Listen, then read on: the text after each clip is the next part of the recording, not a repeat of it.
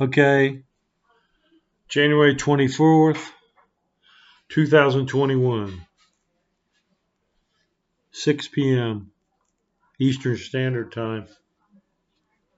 People uh, ask me, what is The Bride of Bigfoot?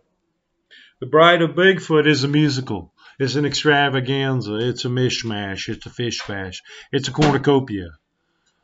Um, it's a fantastic miasmic journey through what's left of my magnetically challenged mind.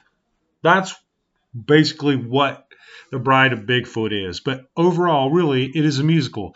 You could say it's a rock opera. I don't know about the whole opera aspect to it.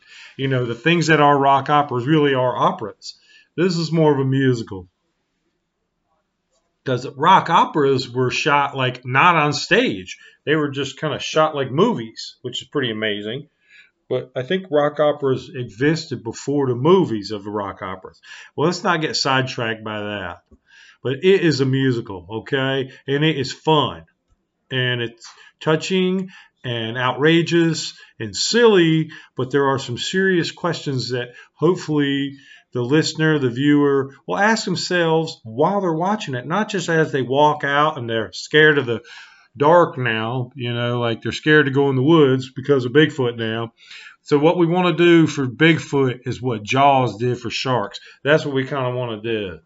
That's the goal to do with this musical. So we're going to set the goal. You know, that's kind of a high goal, but uh, this is an introduction to it, and I'm going to be going into the parts of the musical here in a little bit.